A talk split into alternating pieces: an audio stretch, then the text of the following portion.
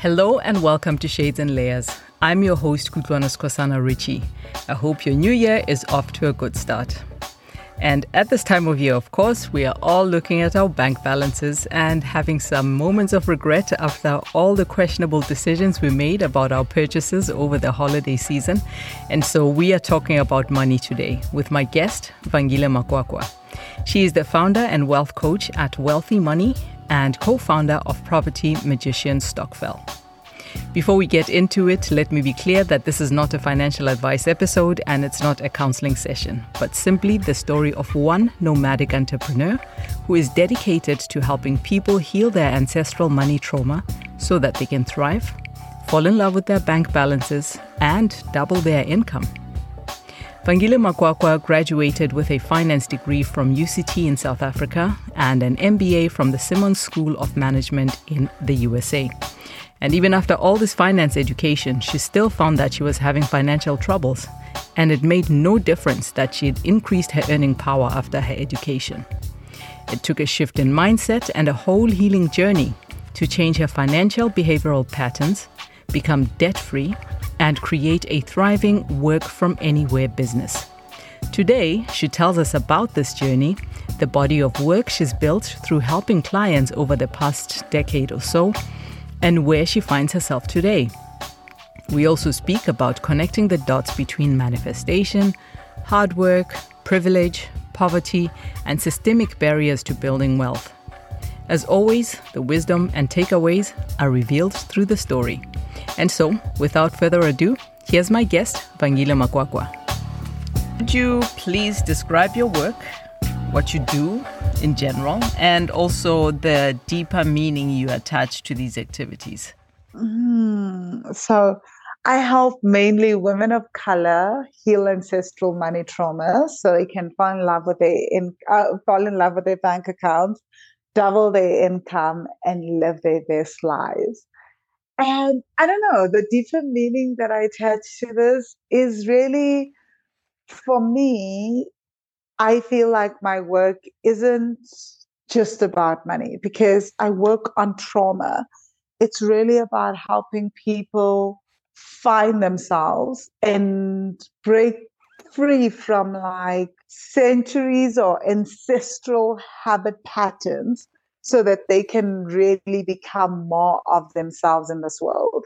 A client of mine said that actually what I do is I help people become more of themselves. And I kind of like that. Mm. How would you describe ancestral money trauma? How what does that look like? So, ancestral money trauma is the kind of stuff. So, trauma isn't the big things that happen in our lives, not just the big things. If someone says to you, I lost my job, you're like, oh my gosh, that is so traumatic. Mm-hmm. Yeah, that's a big thing. Or, oh my gosh, we used to go to bed hungry, mm-hmm. big trauma. Or, another one like um, my business um, i had a business failure. We attach that with trauma. So those are the big and obvious traumas. Mm. but trauma it can also be the small things. It is trauma is simply an event that happens too fast for us to process or is too overwhelming for the nervous system to process or for us to integrate mm-hmm. right? So it can be small things. It can be something as small as I lifted my hand in class and then got the wrong answer and everyone laughed at me. And then suddenly, I don't know why for the rest of my life, I am scared to blurt out the wrong answer, get something wrong. And for most people, that could be like, oh, that's not such a big thing. But for a 10 year old to experience that and that laughter, that humiliation, maybe it's the first time they ever experience it, they start to feel deeply, deeply traumatized and it starts to shape their personalities. So these are events that we couldn't process because they happened too quickly and we just didn't have the space to process them or they were just overwhelming and too big for us to process. And mm. so they've started to shape our behavior, the way we move through the world and the way that we move through the world and those behavioral patterns start to shape how we show up in the world and more importantly how we show up in our careers in our businesses when it comes to saving money spending money using money making money and then we then go on to have children and because you are a human and you're Mm. showing up in one way, those behaviors start to impact the way that you also then teach your children about money, right? Mhm, So mhm. maybe you you learn. So let's go back to that small example of being in the classroom at the age of 10, lifting your hand and then people laughing at you because you got the answer wrong. So now you suddenly have this belief that you have to have things right, right? Or else Mhm, people will mhm. laugh at you and you will be the laughing stock, Mm. right? If you don't have things right. So suddenly you start to, um, as an adult, you grow up being this adult that's like, I have to have things just right. Mhm. People will laugh at me if I don't do things correctly or if I don't have things right. And so you then start to pass that on to your children, right? Your Mhm, children, you start telling your children, you can't do things wrong. You don't want people to talk about you. What will people say? People will laugh at you. Your children now start getting that, that, you know what? If I'm not perfect, people will laugh at me. And then you've got generations of people, and then their children go, and then your children go teach their children as well. Things have to be just right. You have to look just right. You don't want people laughing at you. And then you've got this whole generation of people, like you've got generations within the family of people going like, but why am I so scared of people laughing at me? mhm, You know? mhm. and they don't even understand it and they're wondering but why don't we go outside and try new things why is it so hard for us to innovate to go share our creative ideas to sell things to try new things why are we following exactly what we've been taught and no matter what they do they can't seem to break out of that you don't know where it started, but maybe this is like five generations later. Everyone has just had this fear of being laughed at and not doing things perfectly. And it's kept them back from investing, from trying out entrepreneurial ideas, all those types of things. Not a Mm. big thing, but it has had such ripple effects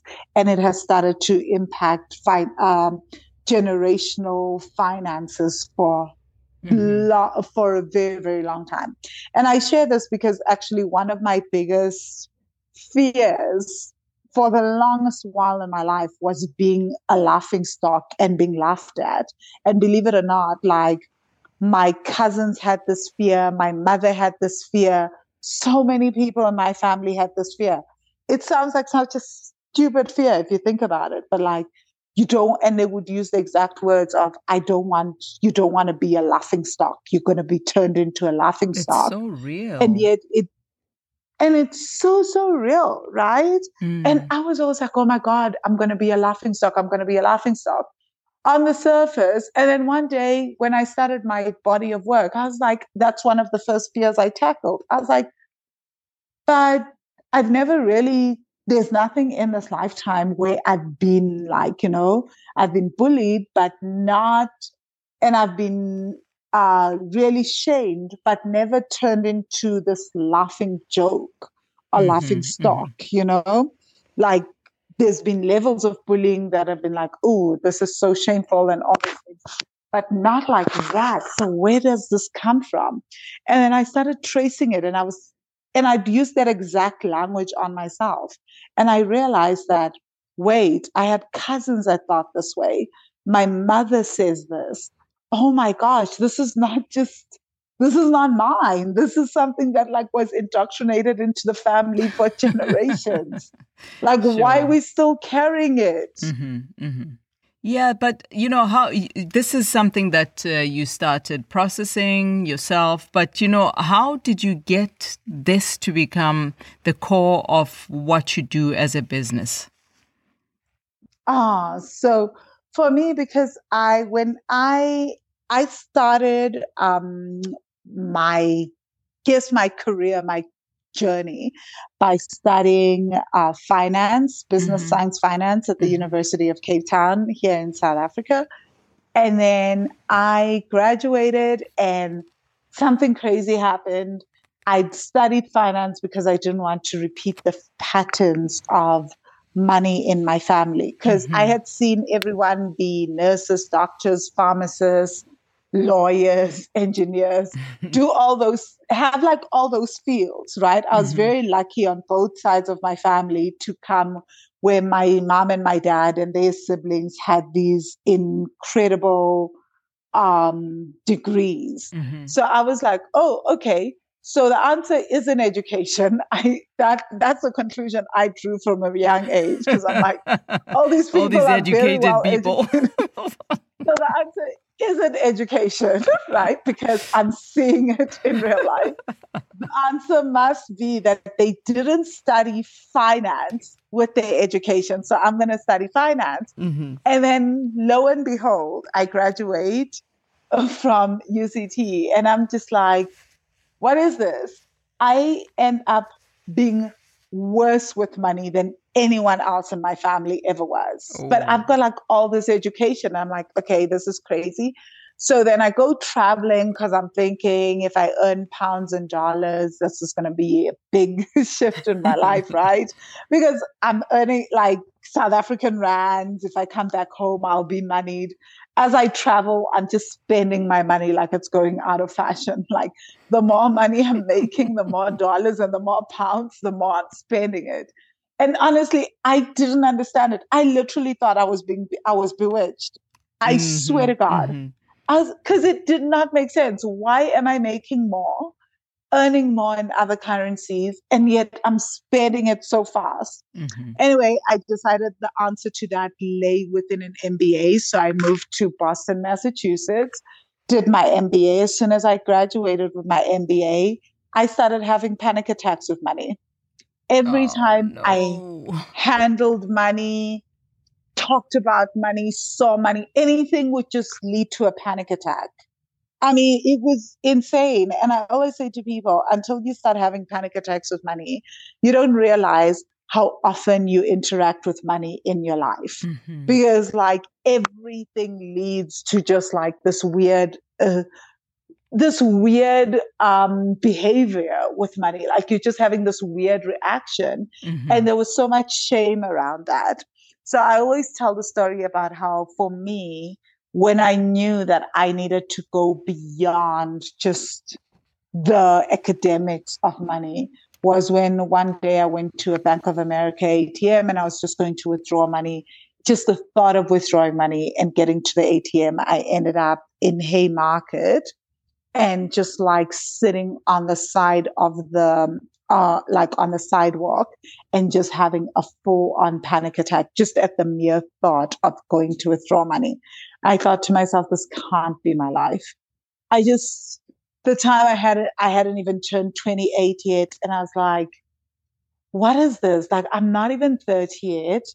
Like, this cannot wow. be my life. And obviously, wow. nobody knew this was happening family, friends, siblings, no one. It was my greatest shame because I thought, how shameful. Like you've gone, you've you've done all the studying around finance, gotten an MBA, traveled the world, and you're having panic attacks about money. Everyone else around you is just normal. You know, they're working with money, they're dealing with money.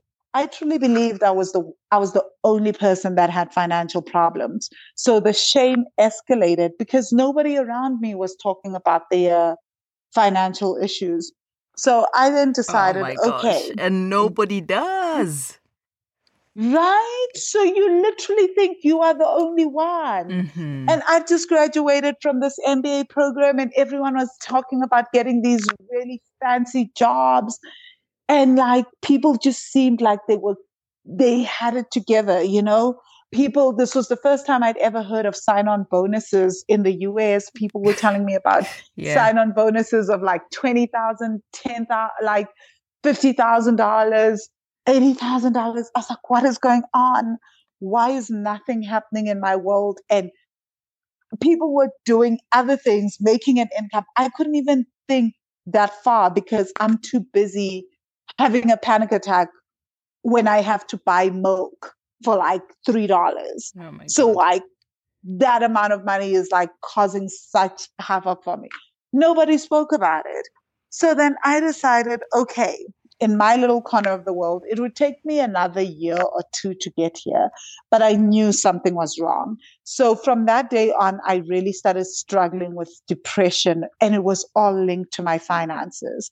And then there were days when I couldn't get out of bed, and just things were getting going from bad to worse. So then I started just doing a whole, I went on this whole journey where I was like, okay, scrap everything that you've ever learned about money from school. Because I was like, okay, maybe the oh. problem is because yeah. you've learned all this practical stuff and academic stuff, yeah. and it's so high yeah. level. It's like literally you're trying to get to a particular level, but you're still struggling with $3 but you've done an MBA where they're teaching you how to handle a million dollar business. Billions. So scrap all that, right? so it's like, forget all that. Let's come back to basics. And so I started reading behavioral finance pieces. I went on meditation retreats, started yoga, all I knew was that something was happening to me on a physical level and then uh, I mean on an emotional level and it was causing the physiological response of panic attacks. So at the time I didn't know anything about trauma. I didn't know anything about ancestral trauma, none of that. I was just like let's start from the beginning. It's like there's an emotional reaction that's happening and it's anxiety and then it's causing this panic attack, which is a physiological response. So my very first thing was to literally do study for hours as to how emotions and the body interact. Like just to try and understand what is happening when I'm having an emotional response and why is my body responding like that? And then I started going into, and then that's when I started learning a little bit about trauma and then the real breakthrough came when a friend of mine said, Do you believe that all this is yours? What if this is ancestral? You come from a family of Sangomas, so you may want to look into that. That cracked open everything because I'd grown up seeing um, Sangoma rituals, which are shaman ritual, shamanic rituals for people that are not uh, that are not that don't know what a Sangoma is. Mm-hmm. And so, and like I'd grown up hearing about like the ancestors and healing ancestors and all that. So I literally was just like, okay, like, let's just assume everything I'm feeling is not my own. What the, what the heck does that mean? And so that then just opened up this whole new thing for me where I started literally researching ancestral emotions, ancestral trauma. Trauma would come later. And then from there, I started really, really going deeper. And I thought, well, maybe if I can, because I've seen how things are done at home and I've also got gifts. What if I start talking to my ancestors and start trying to understand what is going on here? And that's how this work came to be. And I started using some people as guinea pigs. I literally would ask people, can I coach you for free? Let's see how this works. Like I have a very particular way of working. If people just even mention, because at the time, a lot of people in my world weren't talking about money, right? But if people even mentioned a hint that they were struggling to save or do something, I'd say, Can I test something on you? And I develop all these exercises. And as people's lives started to shift, they started to tell more and more people about me and then the work started to spread. So this is how I started to do the work. okay, but you know, as you see it, um, what is the connection between uh, spirituality and money? And just to expand on that, also, what role does mindset play in all this constellation? You know, where do you see the connections here?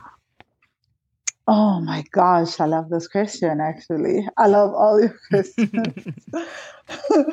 so, okay, so mindset does play a particular role. So, I'm going to come back to on my research, the things that I learned is that there's a connection between the mind, like our thoughts, our emotions, and then our behavioral patterns.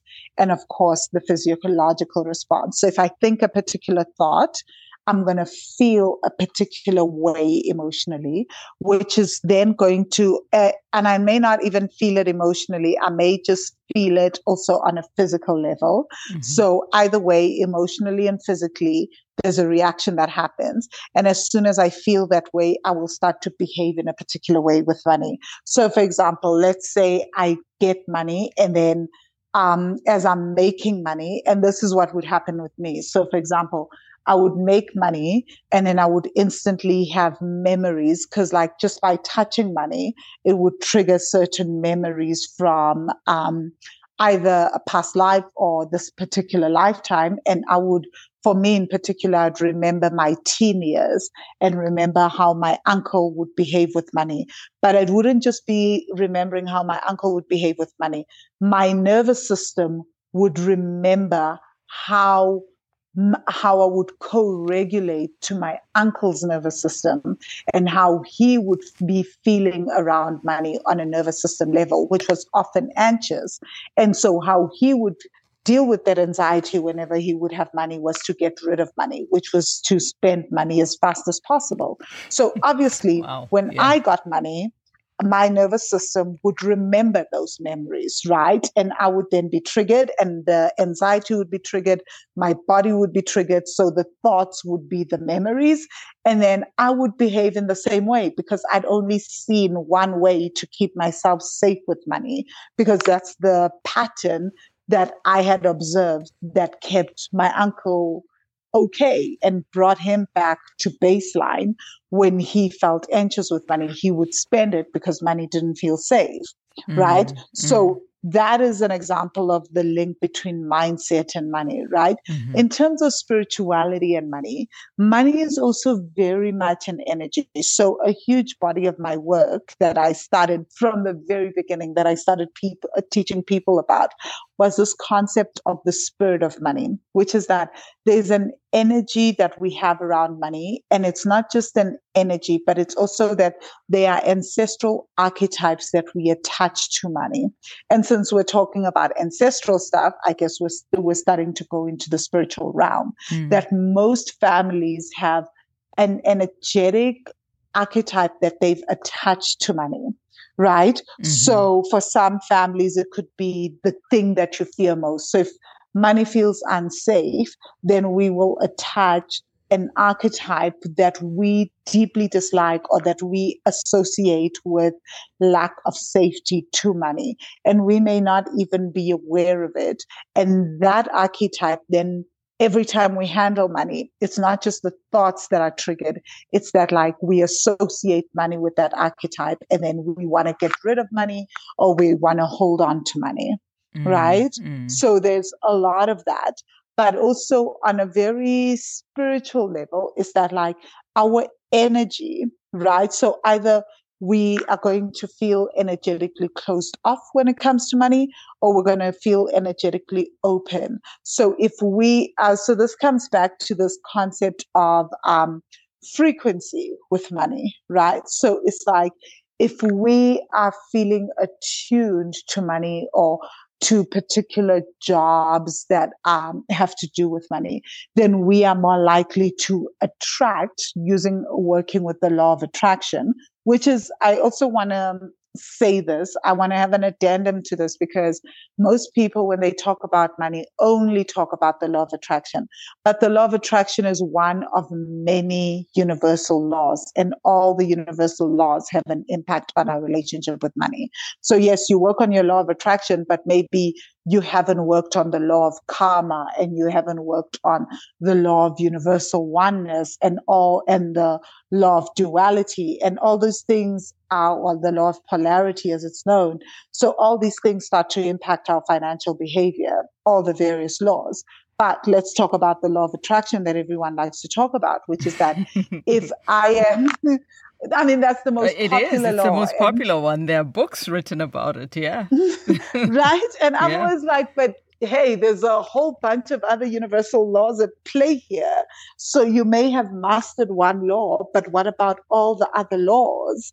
Um, you know, so if we're looking at that in terms of spirituality, then we can also look at how when we're working with our energy, and we start to elevate our energy, there are times when we can attract certain things right? Or what I like to say is it's not even about attracting certain things, it's about elevating our receiving set point. So it's not that, oh my gosh, I've just elevated and suddenly I've increased my frequency so I get the BMW. No, I always say to people, it's a bit more than that. It's that as I am doing the inner work and as I am shifting on an energetic level, I am becoming the person that is now open to receiving the BMW, right? Which means that a part of me is no longer blocking and creating stories about deserving and worthiness in order to drive a BMW.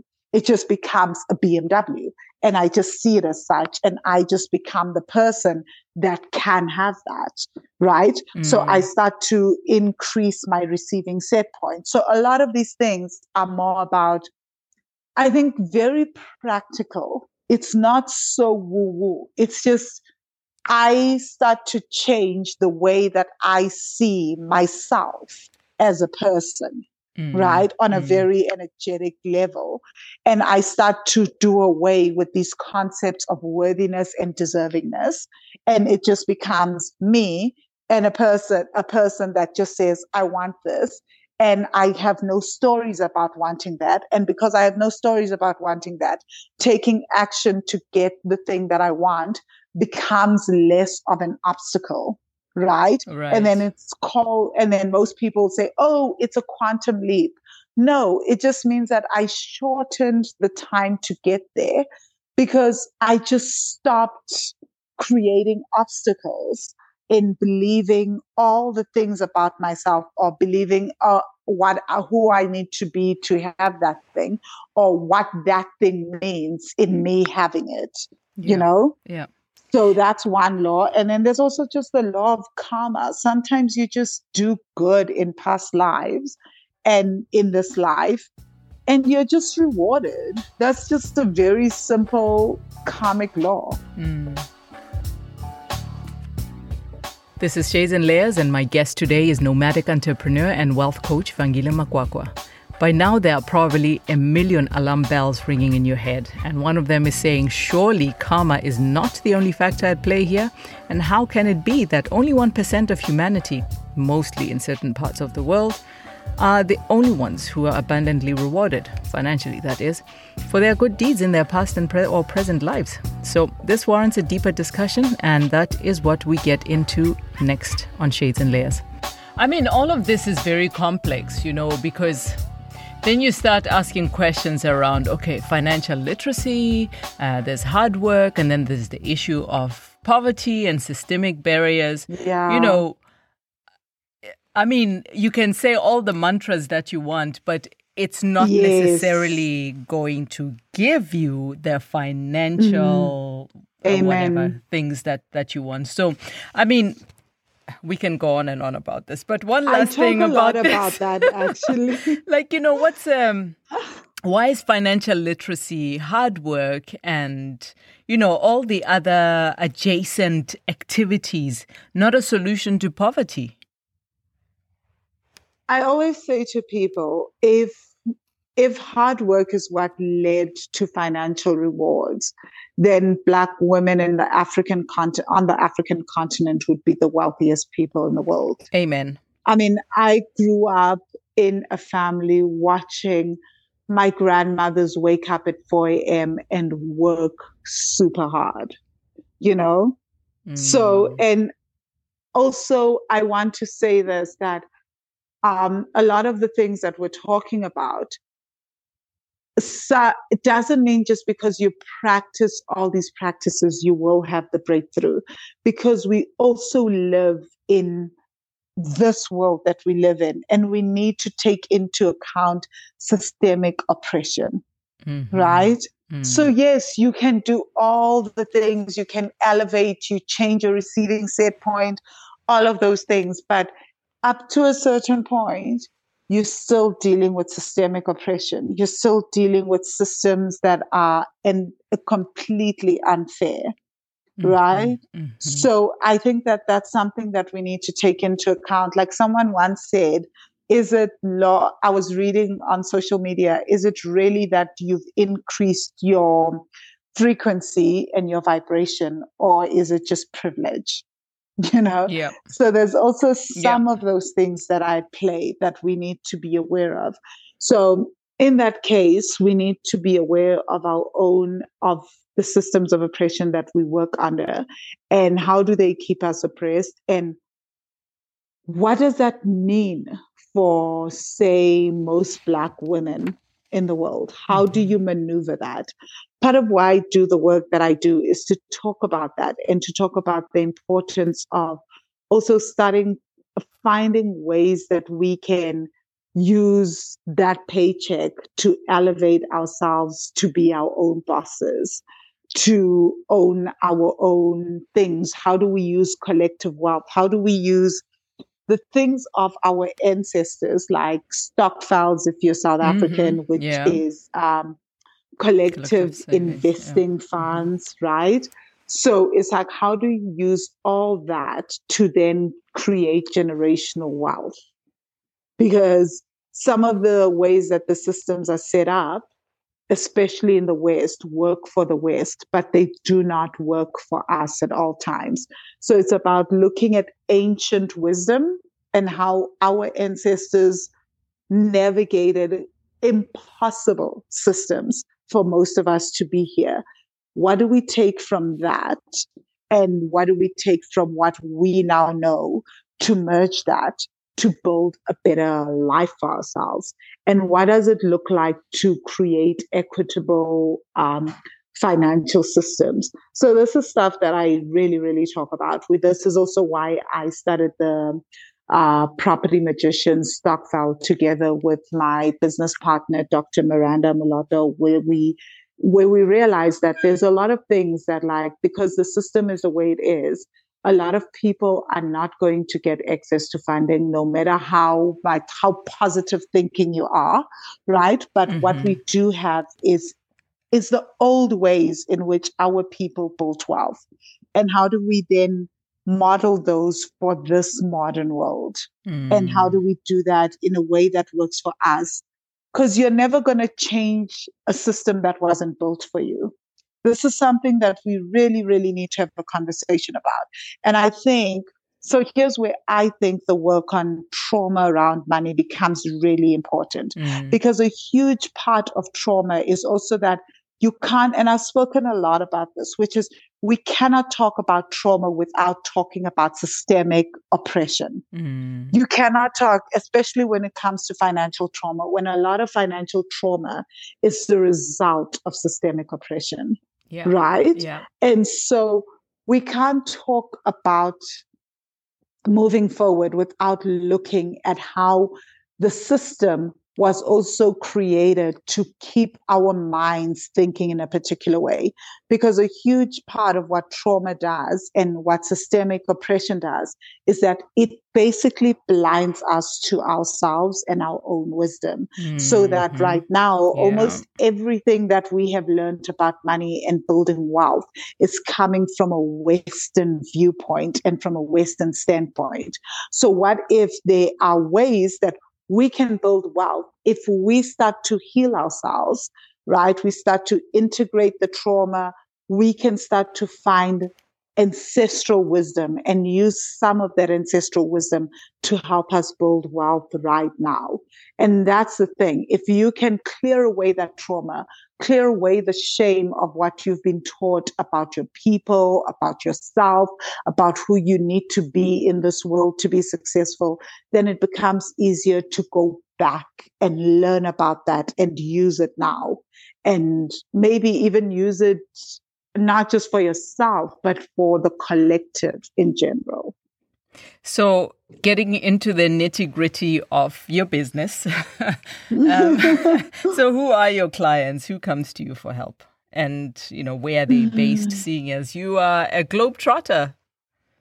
you know, like a lot of my clients are actually women of color. And I really mean that in that, like, I work with Black and Brown women from Asia, from the UK, from the US, from mm-hmm. from the African continent, from South America, you know, from all the from various walks of life. Um, mm-hmm. I've also found though, like I do have white women that also come to me, and I do have men that come to me. Mm-hmm. So it just so happens that it's mainly, I would say, women of color. So I would say it's 75% women of color from different parts of the globe, mm. really from different parts of the globe. Mm-hmm. And then, um, and then the other 20%, uh, 25% is men and uh, white white people, mm-hmm. I guess, because mm-hmm. I do have white men as clients. I just remembered. yeah. So yeah.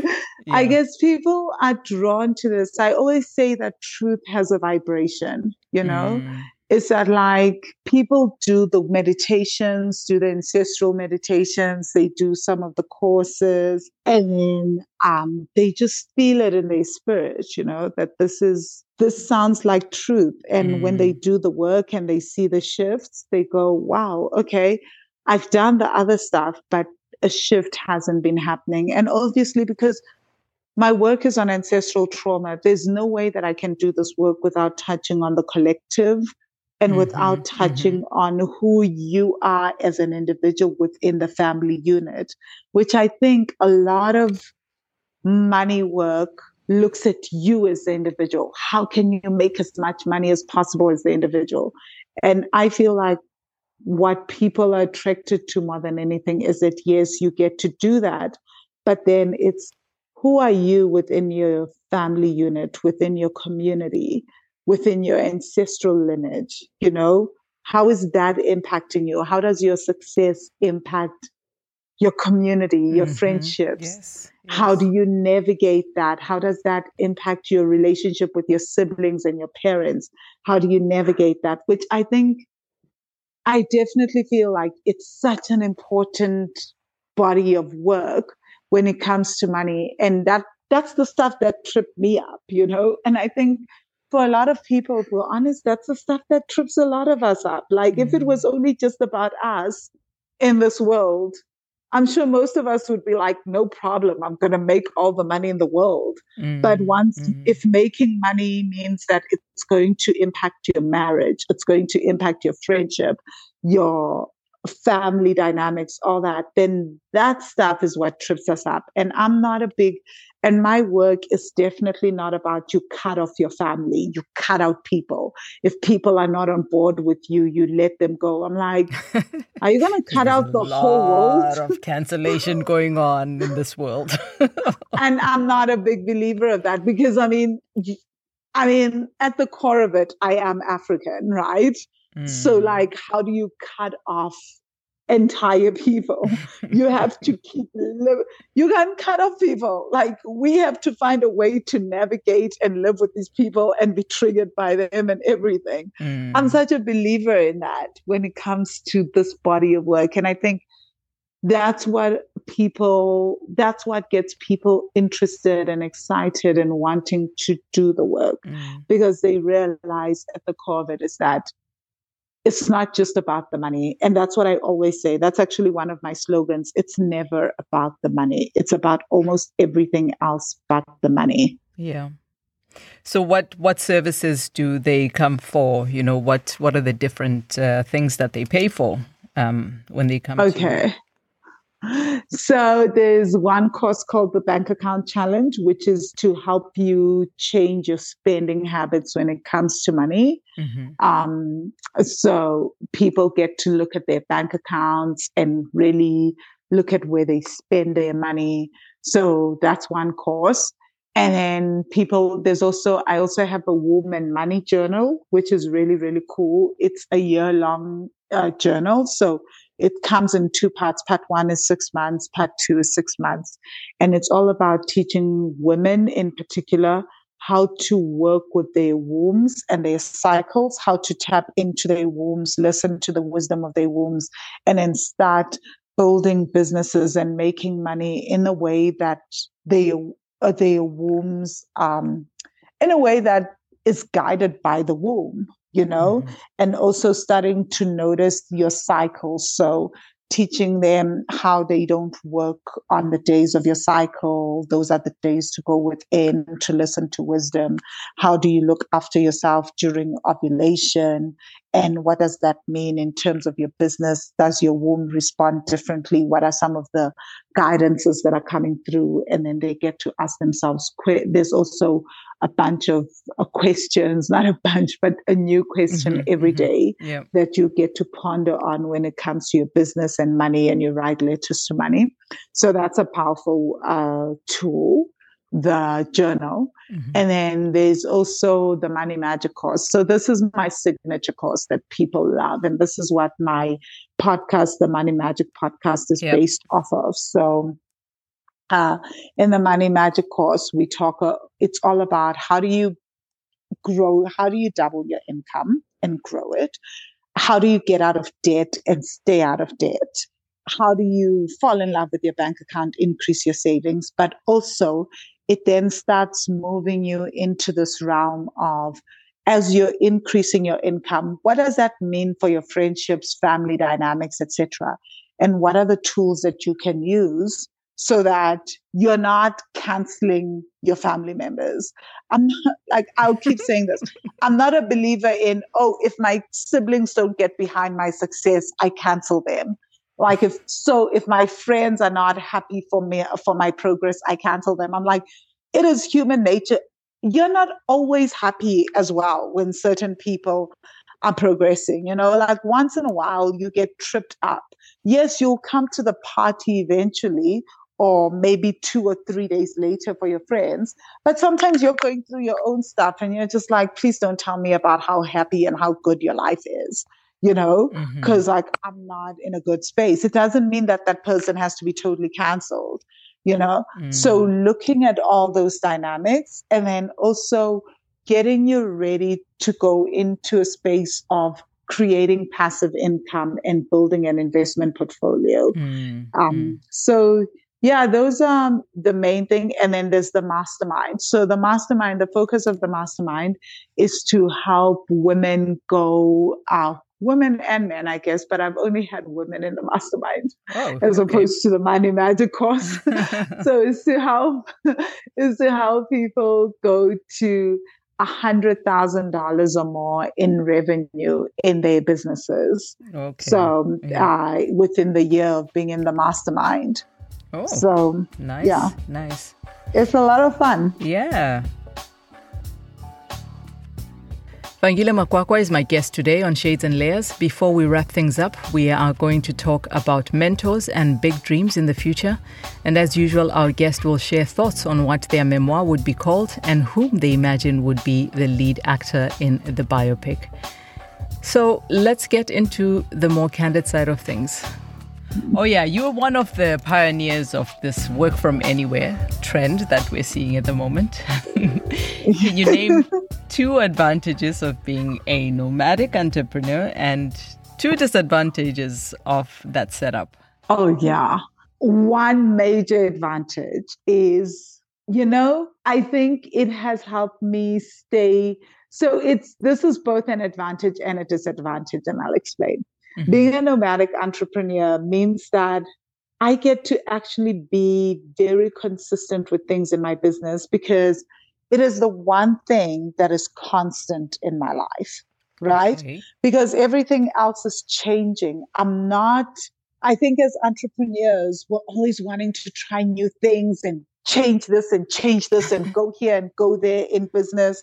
But because I already have something external that is constantly changing, I'm less inclined to constantly change what is happening in my business, if that makes sense. Right. I'm more willing to stay consistent with the strategy and not changes. I'm willing to keep going. So mm-hmm. when I get mm-hmm. bored, I don't change the business. I change a country or a place.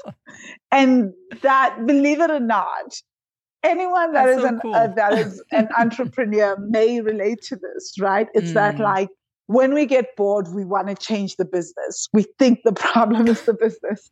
But because Meanwhile. I'm constantly changing countries, it has meant that like I look at countries to change. Mm. This is the mm. business, which has been a saving grace in so many ways, which means that I've actually given a lot of my strategies and systems time to, I've given myself time to implement things. I've given myself yeah, time yeah. to test things.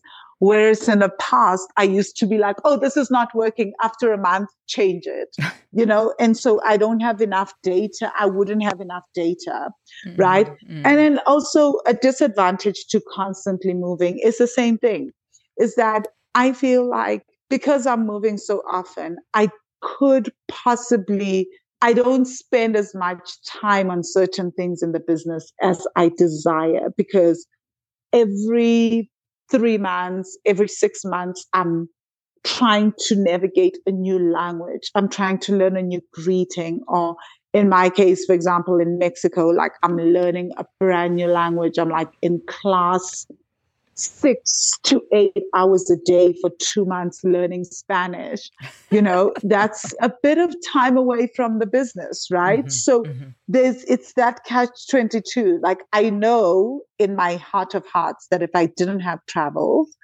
the business would become the thing that is constantly changing and it would lack that consistency. But at the same time, because I'm constantly moving, I'm constantly dealing with new things outside.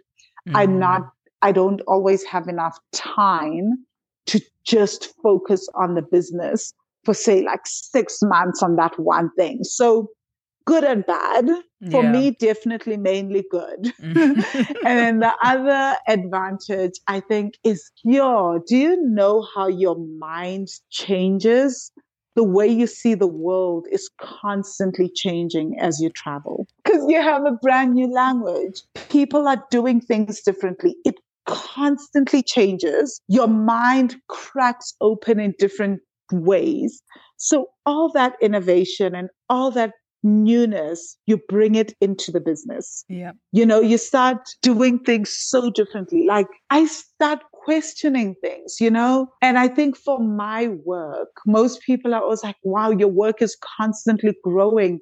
Your body of work around trauma is constantly growing and shifting because I'm moving to different countries and I'm talking to different healers and I'm sitting at the feet of different healers and listening to how they look at the body, how they see healing and everything. So as a result, the way that I look at trauma, the way that I see how we can heal different things is constantly being impacted by the conversations I'm having, the healing experiences I'm having in those countries. Mm. And it is completely cracking me open and changing the direction that my business would go in or the way that I would look at things. Yeah. So that's really powerful. And okay, so another disadvantage, I guess. so this I don't know if this is an advantage or a disadvantage, but definitely like honestly guys, traveling can get to be expensive, you know. like well, I, don't wow, you know, especially cuz um, I don't like staying in hostels. I don't like doing the cheapest ah, of whatever. So you're a you know, luxury like, traveler.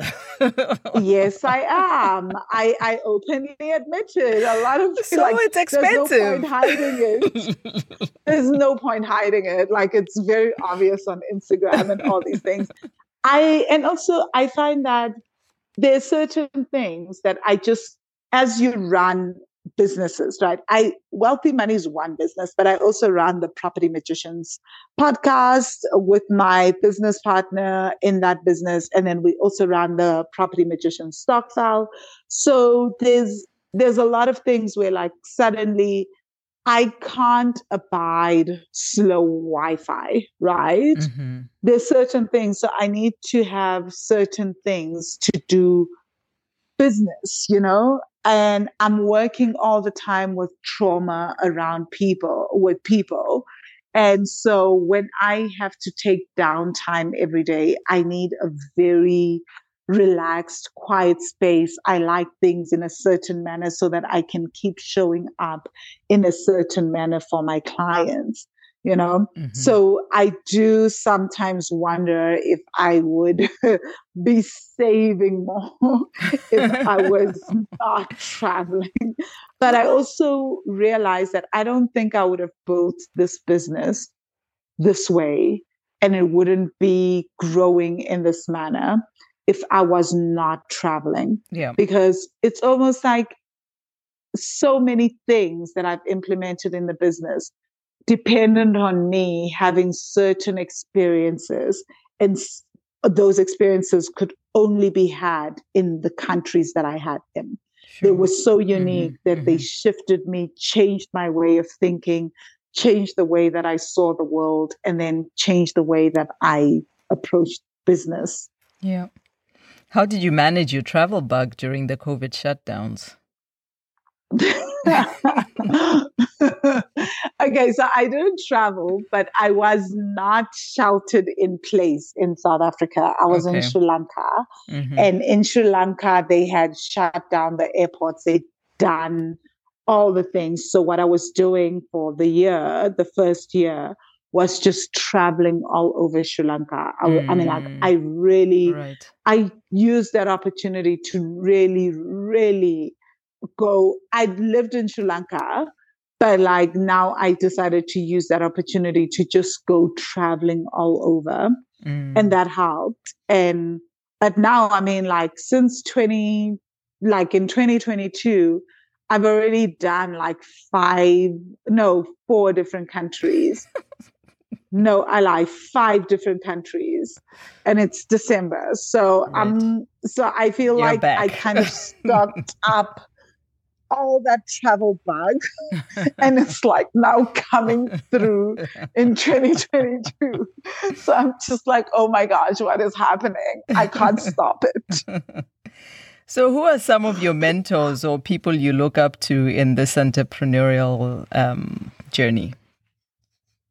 Oh my gosh the coaches i've had. I've had incredible mm-hmm. coaches so, um, one of my favorite coaches that I've had has been Joan Sebeza. She's a coach here in South Africa. Mm-hmm. And she was the first ever coach that I had, yeah. right? And she, uh, she really um, helped me a lot. Mm-hmm. When I started with her, I was still doing the panic attacks. I was still struggling mm. with that and struggling a little with depression. And she's the first person that helped me really understand what coaching was about, but yeah. not more than anything. She also just was like, Hey, you're really good at developing all these really cool exercises. Maybe right. it's a thing that you can do. Like you may want to look into that.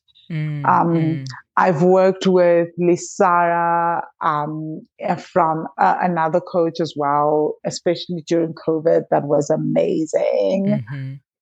Wow, I've worked with so many different coaches. I don't know why I'm drawing a blank now.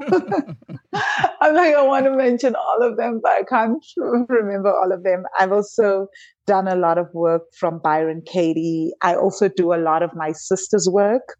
Uh, my sister runs a channel called Sangoma Society. So, oh my gosh, I was wondering if you're related. Yes, that's my younger Because sister. I mean, Makwakwa is not exactly the most common name, right? So, so you know her. so I've, yeah, I've seen her on the on Instagram. I think I follow two of her accounts. So yeah, yes. I know. so that's my sister. So I okay. do a lot of her work as well.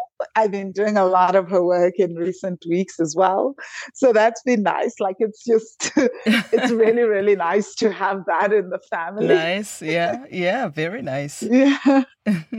yeah. Cool. So I've been I feel like I've been inspired by many people, but I also want to say like one of the books like I guess not I've never had Byron Katie as a coach, but her books and her work mm. changed my life. Mm. So the work of Byron Katie, for example, it's been yeah, I've been doing a lot of coaching and with a lot of coaches over the years, done lots of different coaching in the business space. I've been in masterminds. I am off, I'm always in a mastermind, actually, mm-hmm. almost yeah. always in a mastermind. I always have like two, a minimum two coaches that I work with every year. It's just, it's always been a thing for me. And I think it's really, really been important and super, super helpful yeah. to have one on one coaching and to have masterminds and then to be in courses. Yeah. Great. And um, what are your, I mean, what are your big dreams for Wealthy Money and uh, Property Magicians um, Stokvel? Okay, so the easy one is the Property Magician Stokvel because we keep mentioning it all the time. we want to have 250 million rands worth in property. So that's about 16 million US dollars mm-hmm. in property by the end of uh, 2026. Mm-hmm. Yes. Yeah. We started in 2021. So by the end of 2026. And we would love to have at least a thousand members in the Stokvel. So all those women having a share in the properties that mm. we are buying as a Stokvel so that they can not just own the property, but receive passive income right. for their families and future generations to come. Mm-hmm. So that's like a very lofty goal. Mm-hmm. and then um, it seems very solid to me. There's numbers. Yeah, I mean, there are numbers attached. You know how to measure this one yes, it's, it is actually. We already raised 3 million Rand in the first year of existence, mm-hmm, mm-hmm. and we already have about 200 members. Mm-hmm. So, yeah. So, you're hoping and for a ratcheting see, effect. Yeah.